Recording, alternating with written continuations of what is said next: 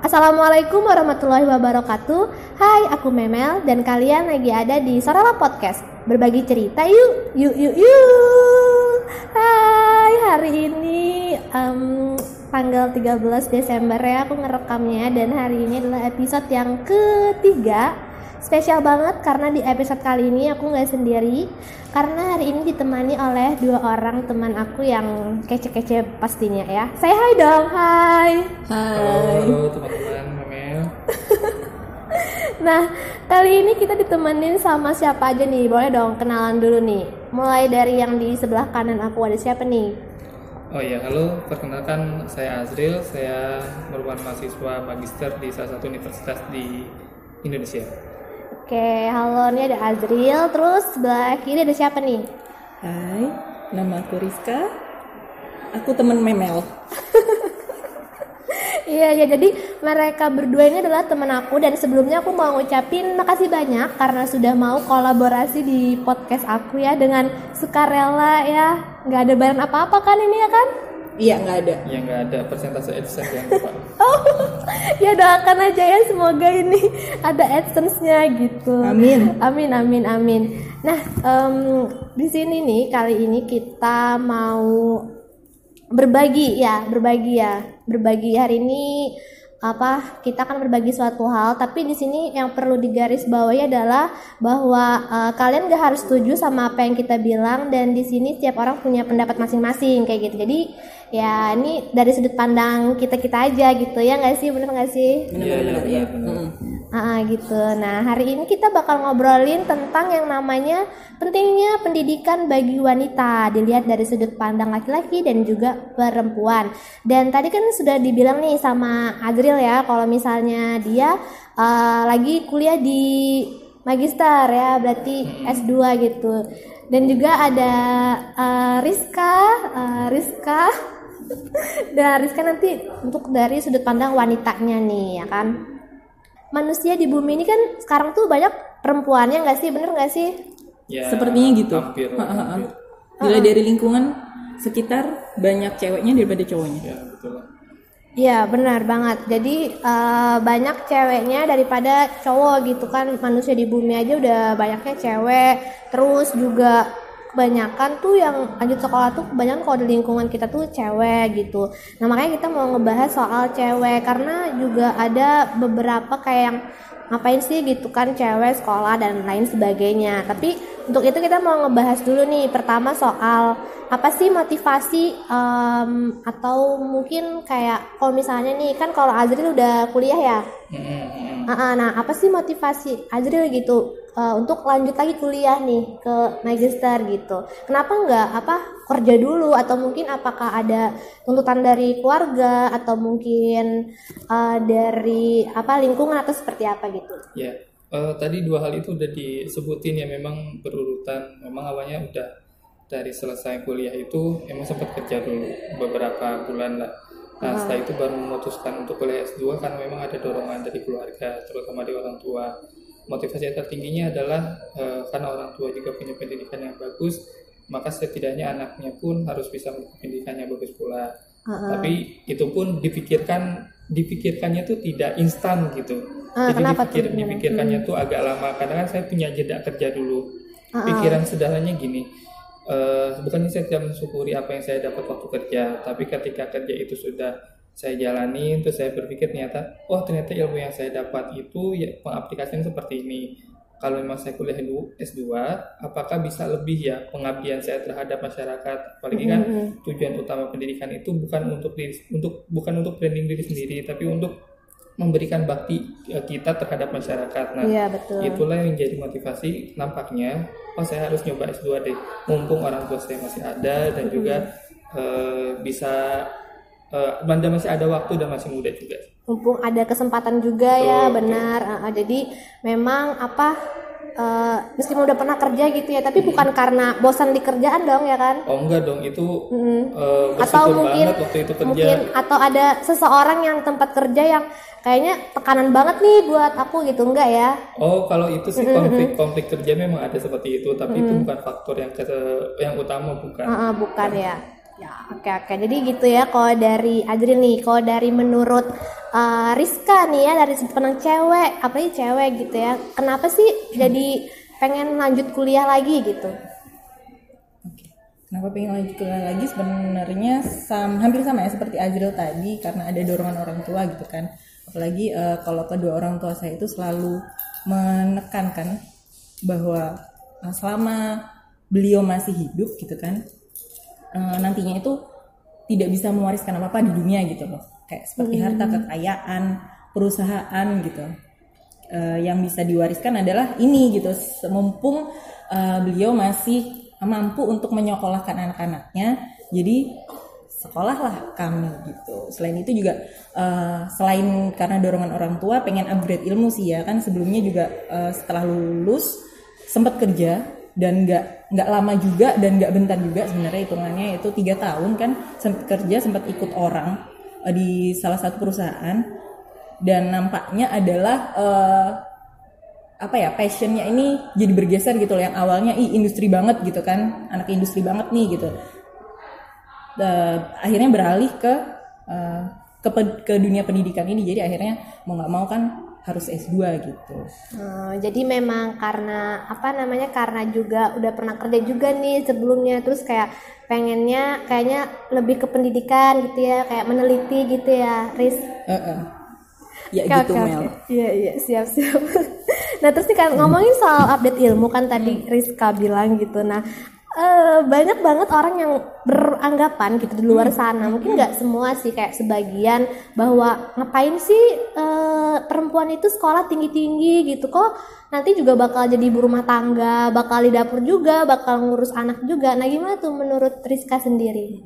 Ya itu uh, memang anggapan umum masyarakat ya. Kalau hmm ngapain sih sekolah tinggi-tinggi? Toh akhirnya cewek juga perempuan juga akhirnya nanti jadi ibu gitu kan ngurusin dapur gitu kan ngurusin rumah gitu kan. Ya itu memang benar nggak salah gitu kan. Cuman uh, di sini adalah ditekankan bahwa uh, fungsi atau tugas dari perempuan itu tidak hanya nanti uh, pada saat sudah menikah menjadi ibu itu tidak hanya melakukan hal-hal domestik ya. Seperti nyuci uh, masak nyapu ngepel bersih bersih rumah seperti itu kan. Hal-hal yang seperti itu kan bisa dialihkan ke orang lain uh, yang tugas fungsi utamanya dari seorang perempuan istri ibu uh, nantinya itu kan uh, menjadi pendidik ya bagi anak-anaknya ya dan itu yang ditekankan di situ bahwa uh, perempuan harus harus pinter ya harus berilmu gitu kan. Ya walaupun memang mungkin tidak uh, tidak wajib ya maksudnya tidak wajib untuk sekolah S2 S3 kan. Kalau uh, setiap orang kan beda-beda ya ada yang uh, mampu kuliah lagi ada yang tidak gitu kan.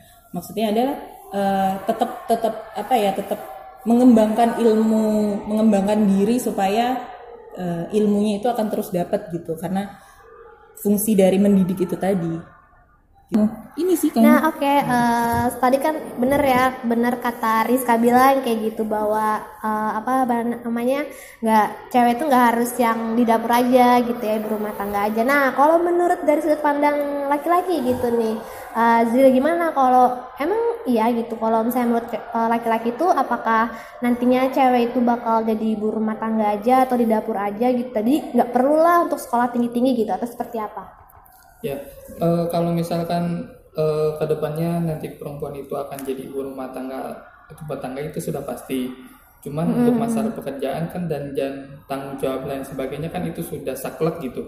Yeah. Tanggung jawabnya apa, pekerjaannya apa. Cuman yang jadi pilihan adalah uh, nanti setelah misalkan saya memilih untuk uh, menikah dengan seorang wanita yang memang S2. Yeah. Berarti kan ada konsekuensi, ada wanita karirnya. Dia hmm. sebagai apa? Manusia karir atau wanita karir. Nah, itu pun harus disesuaikan dengan uh, kewajiban dia juga di rumah. Selagi itu bisa terpenuhi nggak masalah. Tapi kalau memang kita berpikiran sebagai laki-laki yang hanya menginginkan wanita itu ada di rumah mm-hmm. uh, tanpa pendid tapi pendidikannya yang dia dapat tinggi ya mau tidak mau harus ada salah satu egoisme yang diturunkan gitu. Iya, iya benar. Nah, ya. ini itu menjadi apa ya kalau misalkan apa, apa perempuannya minta egoismenya untuk diturunkan supaya ah ngapain lah S, uh, kuliah S2 gitu ya dia harus rela tapi kalau memang uh, ada hal lain dan bisa dilihat di sisi lain maka sisi egoisme laki-lakinya harus dirubah gitu. Hmm, jadi tergantung dari kedua belah pihak juga Hmm. gitu ya kesepakatannya gimana nanti pas sudah berumah tangga Iya, gitu. Tapi kalau nggak sepakat sepakat ya nggak usah sama yang itu juga. Iya benar-benar. Nggak jodoh, nggak jodoh. Nah, aku mau nanya deh, kalau misalnya dari lingkungan pertemanannya Azril nih, kebanyakan eh, memandang perempuan dengan pendidikan yang tinggi seperti apa? Itu kan Azril ya tadi, tapi kalau yang lain lingkungan Azril gimana? Eh, aku sih yang teman dekat yang S2 perempuan itu saat ini cuma dua orang. Yang satu memang S2 lagi bareng-bareng waktu itu sekolah profesi apoteker. Yang satu lagi itu adalah teman eh, bisnis kita kecil-kecilan di Bandung gitu ya juga lagi S2. Eh, kedua backgroundnya beda. Kalau yang satu kenapa S2 karena orang tuanya juga punya bisnis di bidang pendidikan gitu. Dia punya yayasan makanya kenapa dia harus itu harus punya S2. Tapi yang satu lagi dia memilih untuk S2 itu karena pertama populasi di wilayah dia bukan orang eh, Jawa, Kalimantan atau Sumatera yang memang lebih cukup apa ya eh, SDM-nya lebih bagus. Banyak tapi gitu dia ya, orang timur dan memi- memilih bahwa oh dia harus kuliah S2 untuk bisa memajukan masyarakatnya gitu. Jadi Hmm. ada dua purpose itu yang ditujukan bukan untuk diri sendiri tapi untuk masyarakat. gitu. Motivasinya berbeda. Ya untuk masyarakat maksudnya berbeda. Nah itu han- hanya dua orang. Nah sisanya tidak melanjutkan lebih memilih untuk bekerja dan mencari penghasilan gitu. Sudah sudah itu aja. Oke gitu ya jadinya eh, menurut dari pandangan eh, Azril gitu kan sebagai laki-laki gitu kan tadi Rizka bilang gitu ya bahwa juga em, cewek itu jadi madrasah juga pertama buat anak ya nggak sih Heeh. Itu. Nah, mungkin eh, apa ada nggak sih kayak pengaruh dari pas sekolah S2 ini atau sekolah magister gitu terhadap mental apa ya bukan mental kayak kecerdasan emosional gitu atau kayak dalam menghadapi masalah atau mengambil keputusan tuh ada nggak sih pengaruhnya gitu? Ya jelas ada pengaruh sih ya Mel ya dengan semakin eh, tingginya eh, apa tingkat pendidikan, Pendidikan. itu juga mempengaruhi dari kecerdasan emosional gitu kan. Jadi kalau misalnya kita awalnya SD, kemudian ada SMP, SMA, perguruan tinggi gitu kan. Dari SD kita ketemunya itu gitu kan. Eh, hanya sebatas teman-temannya ya udah itu. Kemudian waktu eh, SMP ketemu lagi orang baru gitu kan dengan Iya, background yang berbeda gitu kan. Begitu pula SMA dan kuliah gitu kan. Sehingga otomatis eh, emosionalnya juga berkembang gitu kan. Jadi Pemikirannya juga pemikiran mungkin juga berkem- berkembang berkembang gitu gitu ya. kan. Eh, setiap eh, fase itu kan ada apa ya komunikasi interaksi sama mereka, ada konflik kemudian Hmm. eh, yang membentuk kita menjadi sekarang seperti sekarang gitu kan. Jadi tet- eh, juga berkembang Hmm. Mungkin juga apa kayak eh, umurnya juga beda-beda gitu ya. Kalau kayak sekolah SD, SMP, SMA kan kita kayak seumuran. Terus kayak kayak kalau magister tuh ada kayak yang perbedaan umur yang jauh gitu juga ya. Mm-mm, Iya, ada yang udah kerja, ada yang udah ibu rumah tangga. Jadi kan uh, bisa saling sharing ya yang kita kita belum benar. belum Belum nikah tahu, gitu kan. Jadinya sharing. Oh, ternyata kayak gitu ya gitu. Nambah pengalaman juga jadi otomatis. Iya benar. Jadi kayak kita ya jadi ikut juga gitu. Nah kalau misalnya dari Adril nih gimana? Setelah sudah menjalani apa namanya S2 gitu udah berapa bulan sih Adril? Hmm, dari Februari ya hampir 10 bulan lah. 10 Oh bulan. sudah udah lama nih. Nah selama Iya. 10 bulan ini Mahasiswa baru. apa? Mahasiswa baru. Oh berarti ada selama dong. Iya, benar. Nah, jadi eh, selama 10, 10 bulan nih ya kan eh, ada nggak sih pengaruh atau yang berubah nih dari diri kamu gitu? Entah oh aku kayaknya nih lebih dewasa. Widih. atau mungkin malah eh, jadi emosian misal gitu atau apa Karena stres apa. banyak tugas gitu. Benar, karena stres gitu kan banyak tugas dan sebagainya atau gimana? Ya, eh, kalau dari pengaruh lingkungan terhadap emosi memang itu ter- eh, kalau aku ber- sendiri tergantung dari pola pikir kita sih memang pendidikan itu mempengaruhi pola pikir. Nah, pola pikirnya itu yang akan mempengaruhi emosi kita. Nah, kalau selama saya merasakan kuliah, memang emosi itu eh, apa ya? Seperti terpelajar lah. Emosi kita tuh terpelajar karena lingkungan kita tuh seperti ini membantu pola pikir kita sehingga kita ketika memutuskan sesuatu untuk memilih eh, mendahulukan emosi atau tidak itu lebih terpelajar lah emosi kita. Tapi kalau misalkan eh, untuk yang di luar eh, S2 misalkan apakah emosi emosi emosionalnya juga akan berubah? Iya, karena lebih banyak tergantung terhadap lingkungan. Lingkungan. Kita S2 misalkan eh, satu setengah tahun atau dua tahun itu kan pembelajaran emosi emosi kita kan cukup lama gitu. Tapi ketika dikembalikan lagi kepada uh, masyarakat dan lingkungan apakah itu cukup bisa bertahan atau bisa diaplikasikan maka solusinya mungkin kalau dari saya uh, harus bisa apa kita sebagai pribadi bisa menyesuaikan diri dengan lingkungan, menstabilkan emosi kita, jangan sampai ikut terhadap emosi yang ada di luar itu.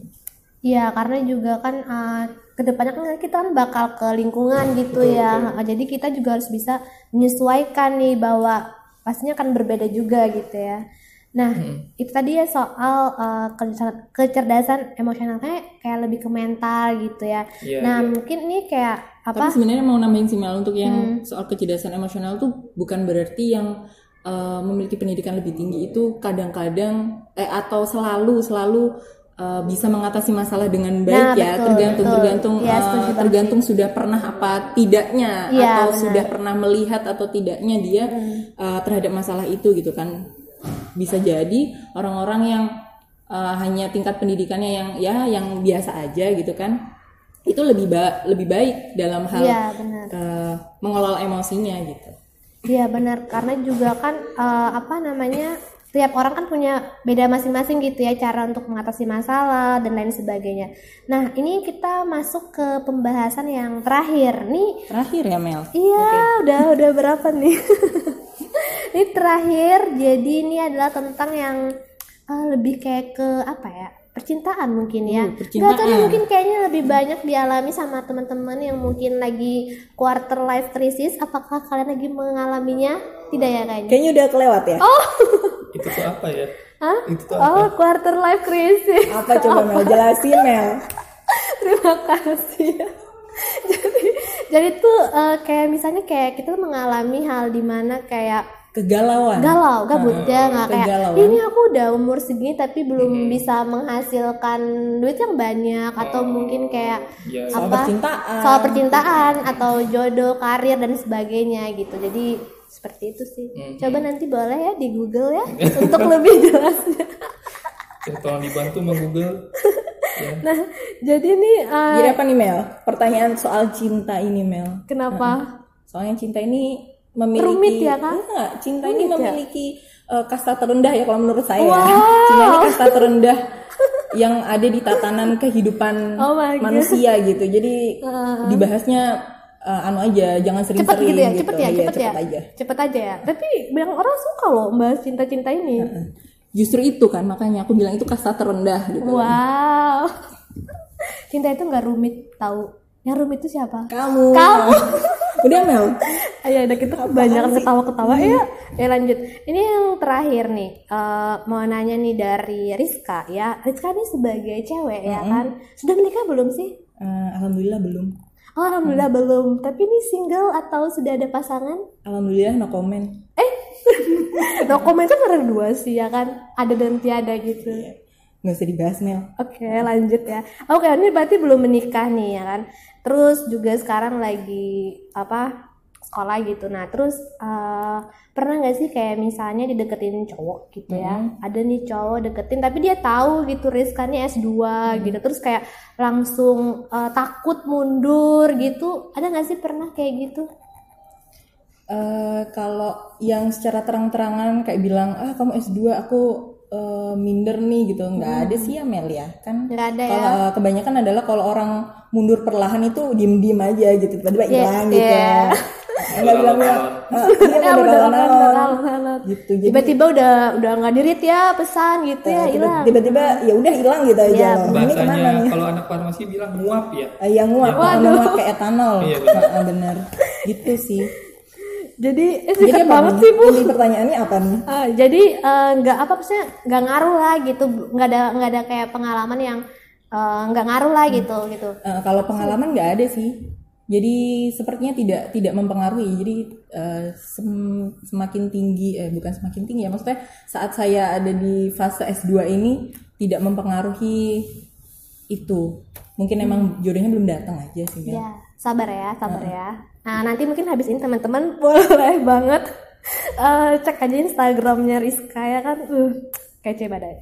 Nah kita nih lanjut ya ke versi. Eh itu tadi kan aku sekarang tanya nih ke Azril ya tanya Azril kalau misalnya gini misal misalnya uh, yeah. Azril udah punya pasangan?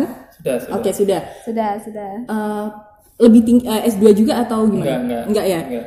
Kalau misalnya ini misal misal aja ya pacarnya Azril mohon maaf nih gitu kan. Misal nih eh, Azril ini deketin nih deketin cewek tapi dia eh, tingkatnya lebih tinggi dari kamu gitu. Kamu bakal minder atau enggak? Oke, kalau memang startnya bareng-bareng, startnya bareng-bareng itu artinya eh, seumuran lah kita seumuran, misalkan dia beda satu tahun atau dua tahun, tapi dia saatnya sedang menjadi pendidikan lebih tinggi.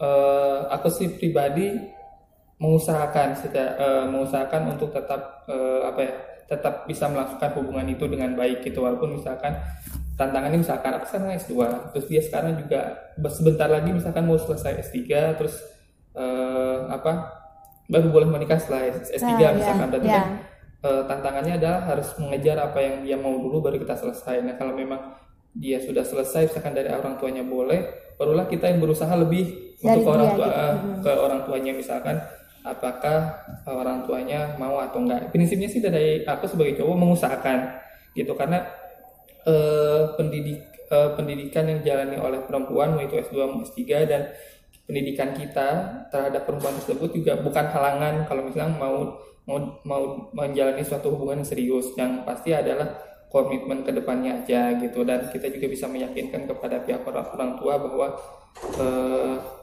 apa namanya meyakinkan kepada pihak orang tua dari si wanita tersebut bahwa oh iya saya memang pendidikan seperti ini tapi tidak tidak menuntut kemungkinan bahwa rezeki ditutup dari sisi pendidikan gitu. Jadi masih akan ada hal-hal lain mungkin yang akan terjadi ke depan gitu. Jadi sebagai laki-laki tetap harus optimis, jangan menyerah begitu aja. Jangan gitu. minder ya. Jangan Ah, minder dan gitu. minder. Enggak karena memang karena memang gini gini sih kalau kalau saya pribadi ya eh, dengan dengan tingkat pendidikan setinggi apa pun perempuan nantinya kalau misalnya sudah menikah kan akhirnya juga harus menurut sama suami ya Iya, itu kan iya. em- itu emang harus seperti itu Iya, gitu kan iya. jadi apa kata suami gitu walaupun misalnya nanti kalau misalnya kita eh, jadi direktur misalnya Hmm. direktur suatu perusahaan dengan tingkat pendidikan yang wow gitu kan tapi Hmm. eh, suaminya nanti menjadi orang yang biasa aja anggapannya seperti itu ya eh, kalau misalnya suaminya bilang stop bekerja ya pasti harus stop bekerja gitu Iya, kan sebagai Iya. eh,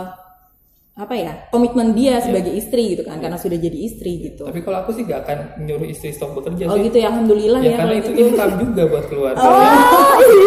terbantukan ya. Kita oke. mensyukuri namanya rezeki. Iya, Ya, benar, itu ya. Nah, tapi nanti ada konflik lagi. Iya, ada Nih kalau misalnya anaknya nggak keurus gimana dong? Nah, i- itu yang itu harus jadi pembahasan utama ketika dengan ada konflik seperti itu. Misalkan ada perempuan yang memang jabatannya tinggi, eh, dia harus bisa memposisikan diri sebagai seorang ibu. Misalkan, misalkan ya, misalkan saya dapat eh, eh, calon istri, misalkan S3, orang tuanya berbackground berbisnis profesional, misalkan terus nanti ditempati sebagai apa, ya pasti saya akan mendorong eh, seperti ini.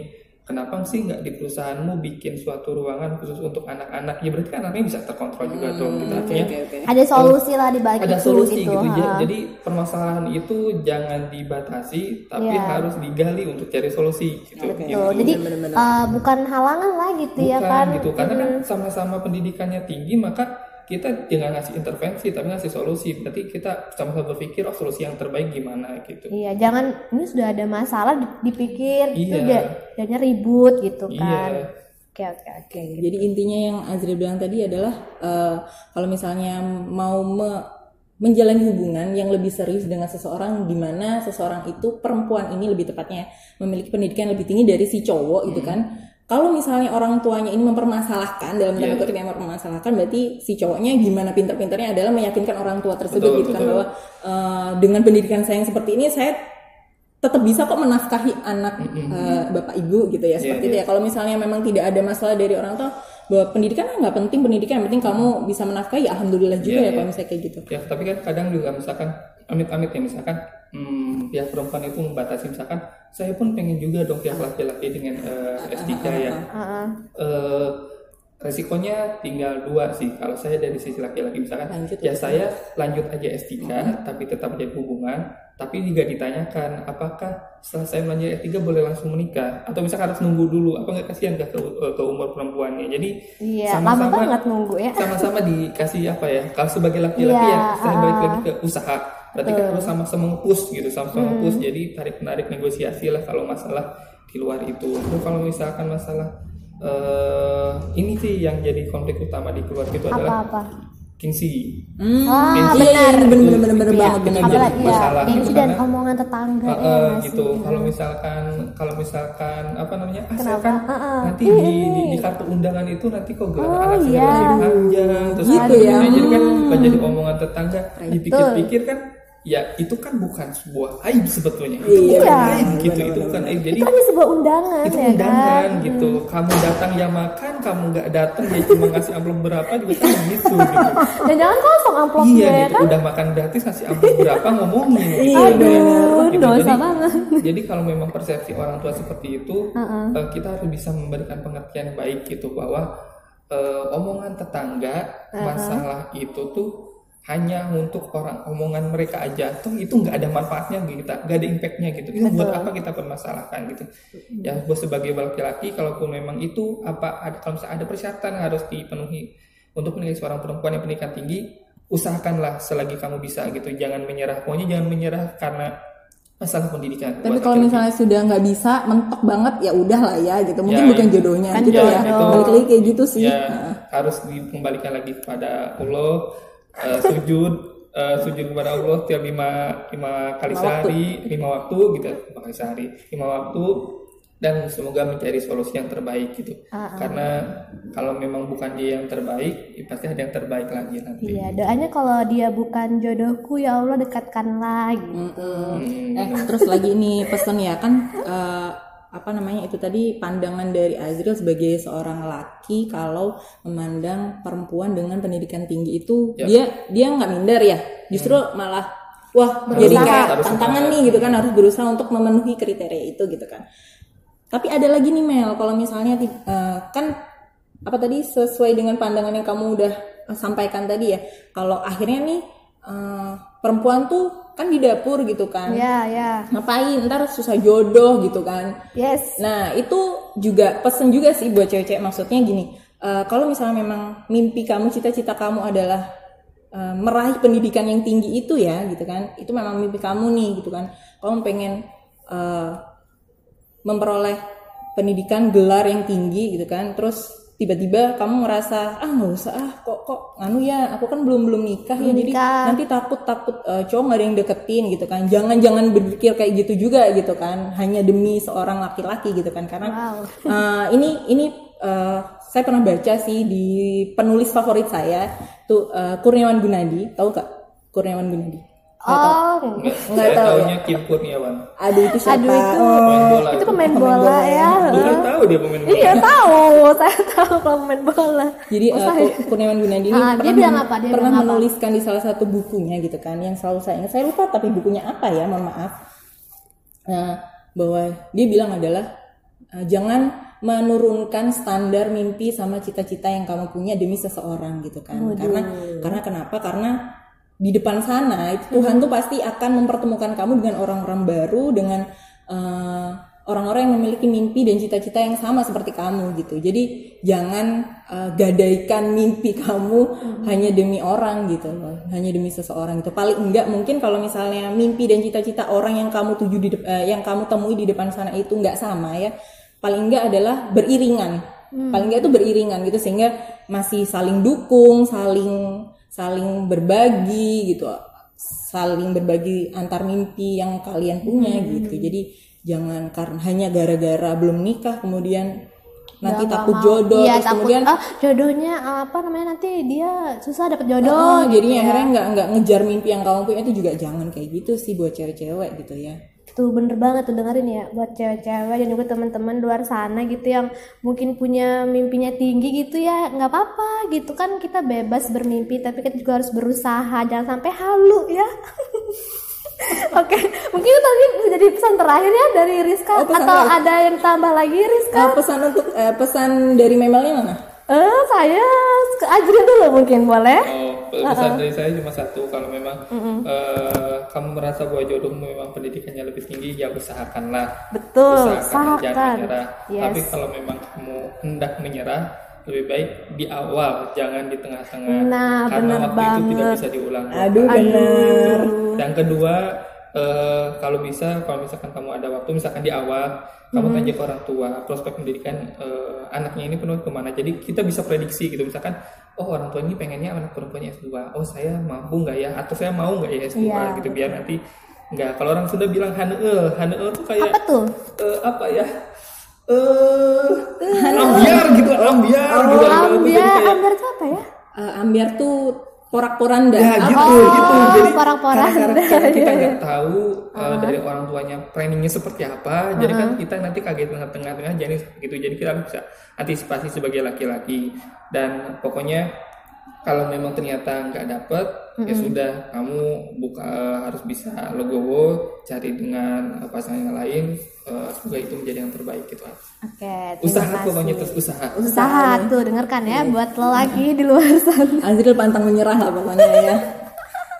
Iya, nah kalau itu tadi kalau dari aku sih eh, ketika kita tuh kayak punya kesempatan gitu ya, kita punya peluang ketika kalian mungkin eh, yang masih mungkin ada beasiswa kan kita banyak beasiswa juga ya, yang mungkin punya mimpi pengen sekolah lagi ya, kita kan bisa dapat beasiswa, terus yang mungkin masih dibiayai sama orang tua ya selagi orang tua mampu kenapa tidak gitu kan? Eh, kita tuh mungkin nggak bisa me- apa kadang tuh ya orang tua tuh nggak perlu banyak duit gitu. Tapi mungkin pengen lihat anaknya itu eh, apa sekolah lagi gitu bisa punya pendidikan lagi gitu. Yang terbaik lah pasti buat ke depannya seperti itu sih. Ada lagi yang mau disampaikan mungkin? Eh, cukup. Mungkin ini Sudah, karena cukup. menarik sekali deh itu Mm, pembahasan iya betul. Mungkin kapan-kapan boleh diajak lagi ya Mel ya, ngerusuhin podcast podcast kamu. Oh boleh boleh banget nih. Aku makasih banyak loh buat kalian berdua ya buat Rizka Iya, buat iya, iya, Azril oke. atas waktunya sudah mau nih berbagi di Sorala Podcast yang baru episode 3 ini. Iya iya.